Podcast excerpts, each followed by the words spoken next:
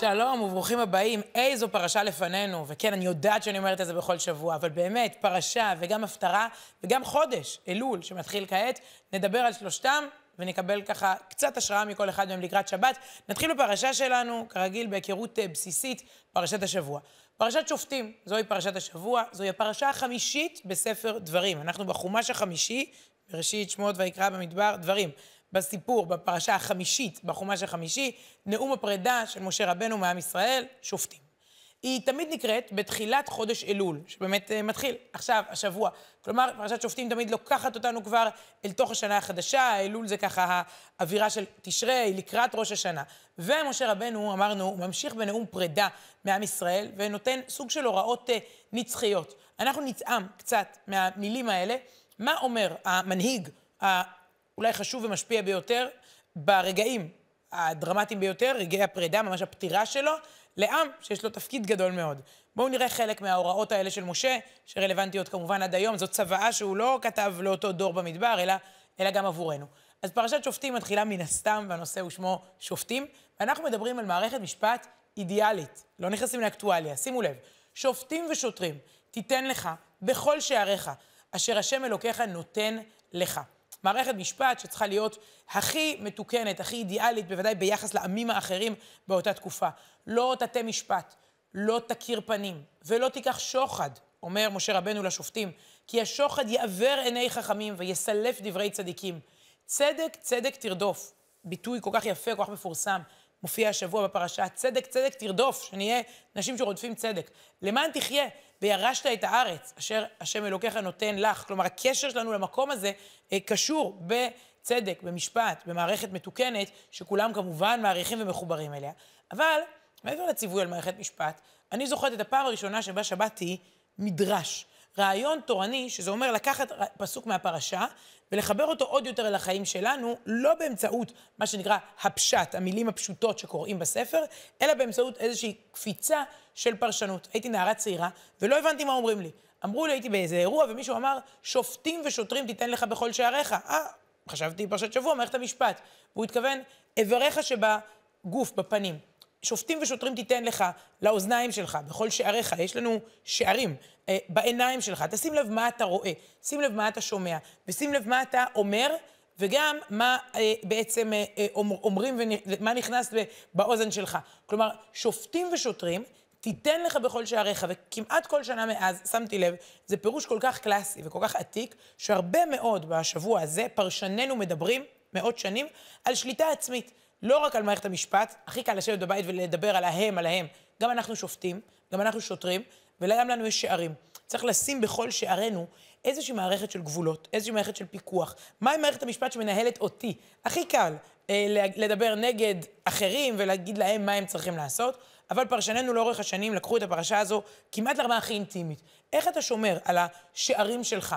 האם אתה שומע כל שיר, ש... אומר כל מילה, או שיש לך איזושהי מערכת של הגבלות שאתה מסוגל לחיות לפיה. שימו לב למשל למשפט הבא, יום שאדם לא עשה בו דבר כנגד רצונו, אינו נחשב כיום בחיים. אני אגיד את זה שוב, כי זה באמת אה, סקופ.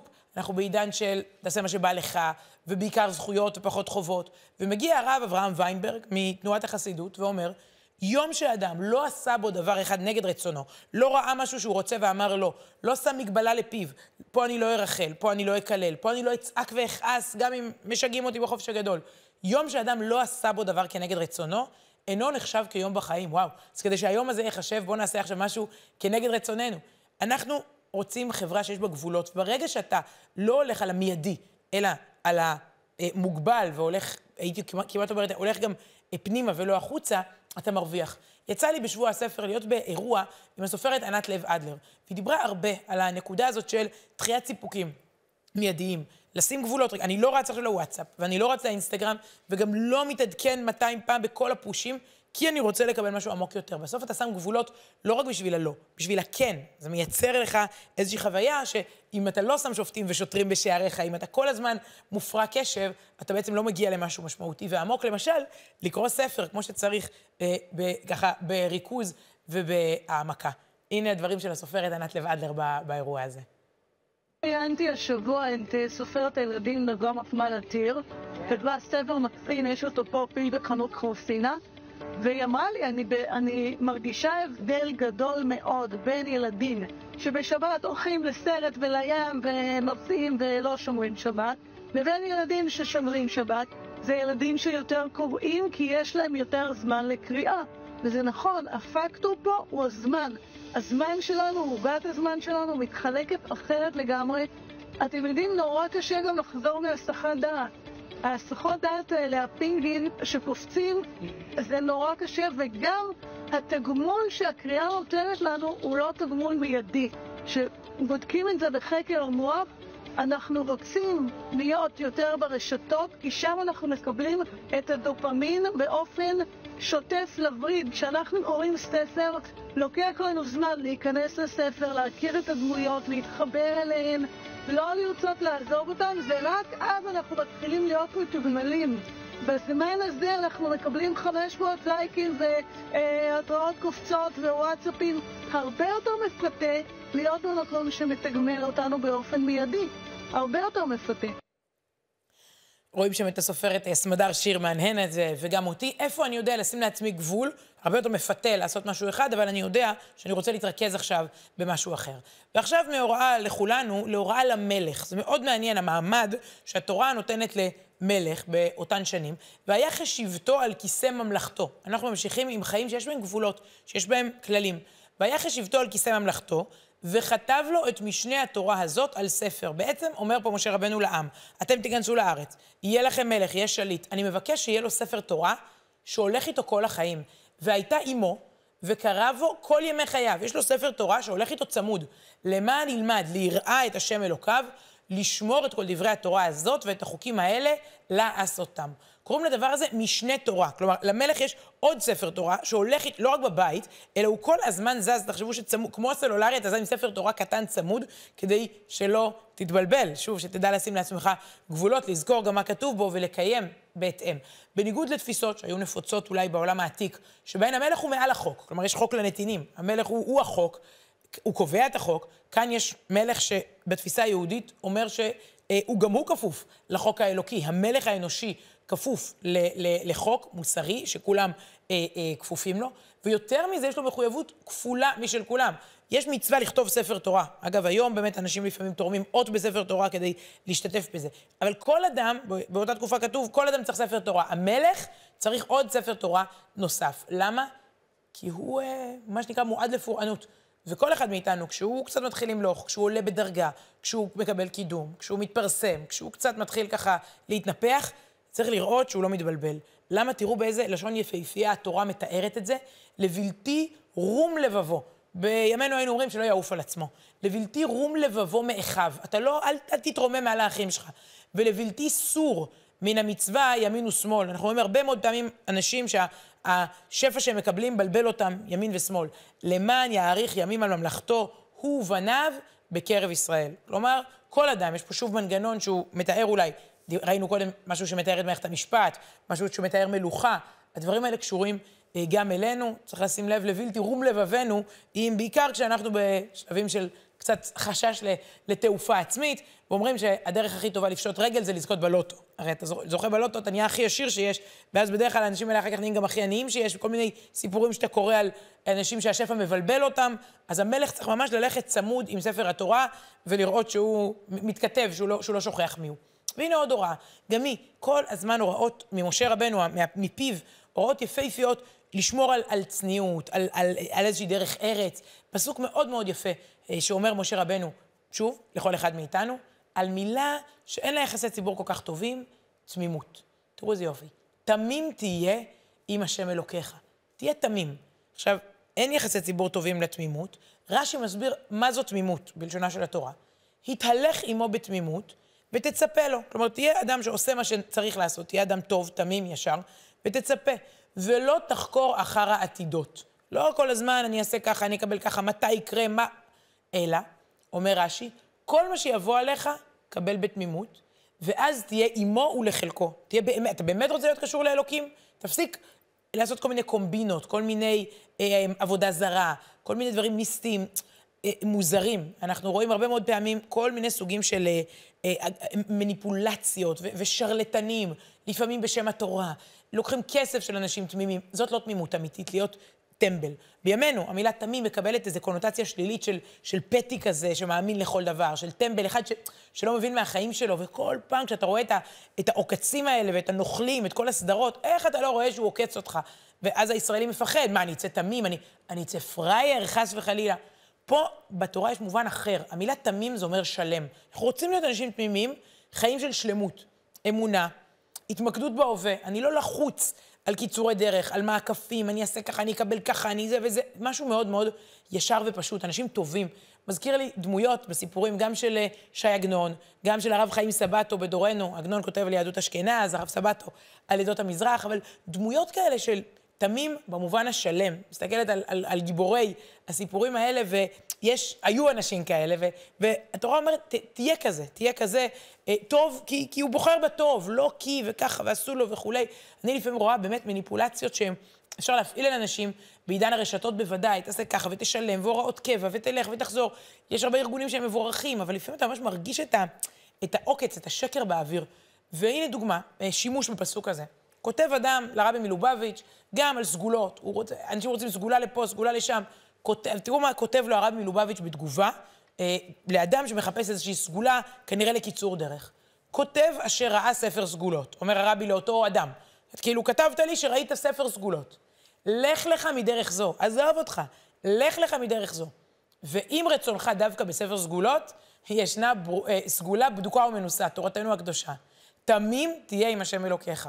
זו לא הפעם היחידה שבאגרות, בתשובות שלו, הרב מלובביץ' כותב לאנשים את הפסוק הזה. תמים תהיה משם אלוקיך. הם כותבים לו, אנחנו רוצים קריאה בקפה, קריאה בפה, קריאה בשם. ת... יש סגולה. דרך הישר, הפשוטה, הנה, אנחנו קוראים פה עכשיו פסוקים ישרים וטובים, זאת הסגולה. תמים תהיה. אל תחפש לחשים, תפתח את התורה ותראה דברים אה, אה, ברורים יותר. אמ, מכיבוד הורים, דרך אה, ואהבת לך כמוך, דברים שקראנו בשבועות האחרונים. ספר סגולות, דרך אגב, הוא בחינם לגמרי. זה מאוד לא פשוט, כן? להיות, אה, להיות תמים אה, וללכת ככה בדרך דרך המלך בלי כל מיני קשקושים וכל מיני דברים שגויים. טעמנו קצת מהפרשה, אני חושבת שהמסרים מאוד מאוד אקטואליים על גבולות. שופטים ושוטרים תיתן לך בכל שעריך. איך מלך צריך להתנהג וכל אחד מאיתנו שהוא ככה קצת עולה לגדולה. לשמור על תמימות. עד כאן, ועוד אפשר לדבר הרבה על פרשת שופטים, אבל אני לא רוצה שנפספס את ההפטרה. אלה שבועות של נחמה. ההפטרה שלנו, כמו כל ההפטרות בתקופה הזו, היא הפטרה של נחמה. זוכרים את תשעה באב? נראה לנו ש, שכבר שכחנו את התקופה ההיא, שלושת השבועות, היו שלוש הפטרות של אבל אה, סביב תקופת אה, אה, בין המצרים, תשעה באב.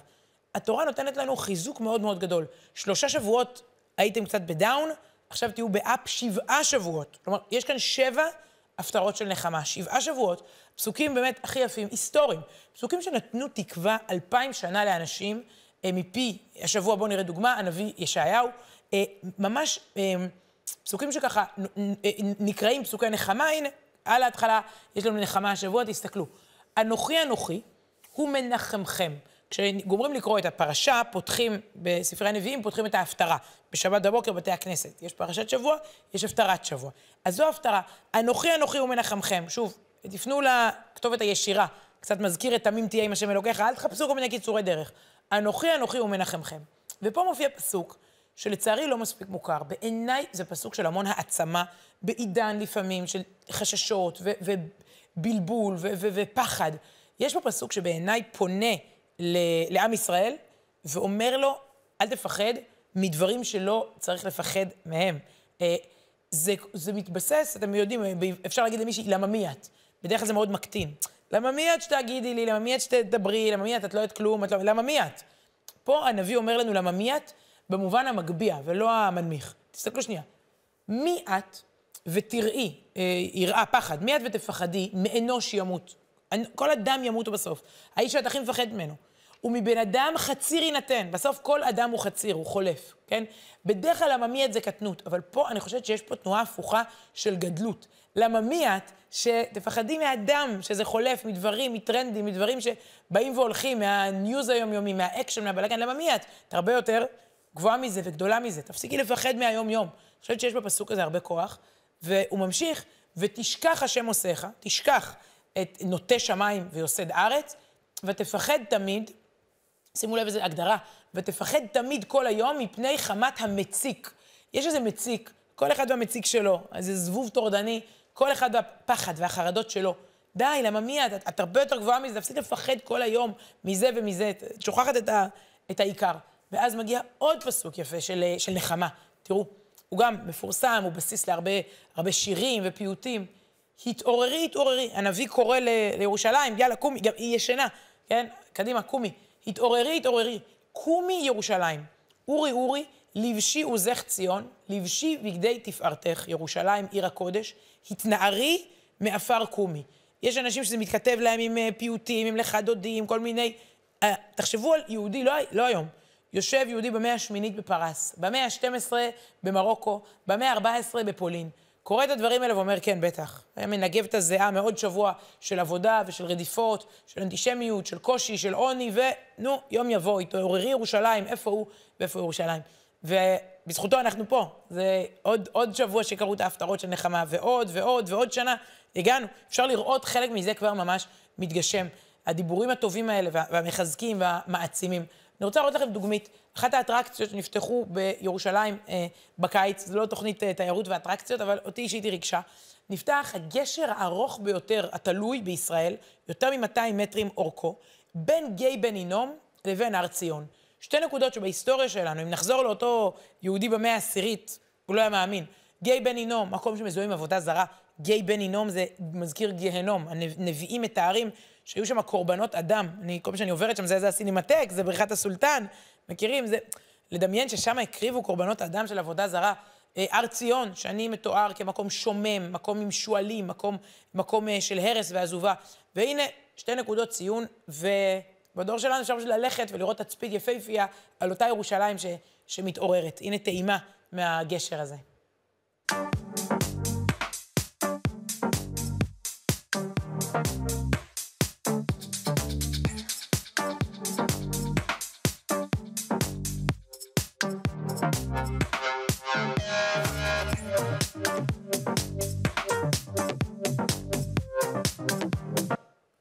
טוב, העצלנים יצאו פה ידי חובה והלכו. אתם יכולים להגיד שביקרתם קצת, אבל אה, חדש חדש בירושלים.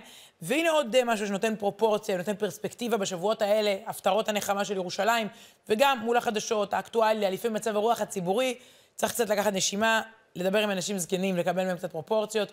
דוגו לייטנר נפטר, לצערנו, בשבועות האחרונים, בגיל 93. רבים הכירו את דוגו ממבצע הפלאפל שלו, אותו יהודי חביב, ניצול אושוויץ, ניצול צעדות המוות של אושוויץ, שחלם להגיע לארץ ישראל. אימא שלו הבטיחה לו שיש שם לחמניות חמות, והוא, מה נתן לו כוח? לצעוד בצעדת המוות. החלום על אימא, והחלום על ארץ ישראל, והחלום על האוכל שהיא הבטיחה לו.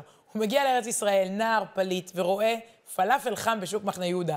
זה מזכיר לו את אימא ואת הארץ, את הלחמניות. הוא קונה מנת פלאפל, וכל שנה, ב-18 לינואר, אוכל מנת פלאפל ומחייך. וזה נהיה באמת להיט. אה, אה, דוגו הופך לסמל עולמי ביום הזה, שנים. אה, הוא אכל פלאפל עם הרמטכ"ל ועם ה, עם, עם הנשיא ועם מי לא. ובאמת, זה, זה משהו שתופס, נו מה רע, זה מסורת נחמדה, חג שאפשר לאכול בו פלאפל. ושומעים את הסיפור של דוגו, ושומעים סיפור של שואה ושל תקומה. דוגו היקר, זכיתי ב-18 בינואר האחרון לאכול איתו פלאפל. נפטר כחצי שנה אחר כך. והנה קטע קטן אה, לזכרו, אבל קטע שגם מזכיר לכולנו את, ה, את הסיפור הגדול יותר שלנו, אפרופו הפטרות הנחמה. הנה. אגיד לך, את הכוח שלי, קודם כל נותנת לי האישה שלי, המשפחה שלי, התלמידים, החיילים שאני מספר להם. אני נותן בהם כוח, והם מחזירים לי כוח, כוח, כוח, כוח אדיר. מחזירים לי. אז אה, דוגו, אנחנו אה, גם כאן אה, באולפן, ברשותך, ניקח כדור פלאפל, וראיתי ברשתות, כל אחד מקדיש או מדבר או נזכר, אז גם אני, אני רואה אותך, זה מזכיר לי את סבתא שלי, סבתא עדה, גם ניצולת שואה, שבנתה את החיים מחדש, עם מסלול מאוד מאוד דומה. אז הנה, אתה רוצה גם לאכול פלאפל בצד שלך, או שאני אוכל לבד? בסדר. עוד בקשר עם הפלאפל, רק כדאי לך לדעת דבר אחד. כן. למה אוכלים פלאפל? פלאפל אוכלים שזה טעים. והירושלמים אומרים, אוכלים פלאפל, שפלאפל גימטריה ירושלים. אבל זה לא מסתדר, אז מה עושים? מה עושים? אוכלים עוד פלאפל. מצוין. מותר לאכול פלאפל כמה שרוצים. הפלאפל לא משמין. משמין מי שאוכל אותו.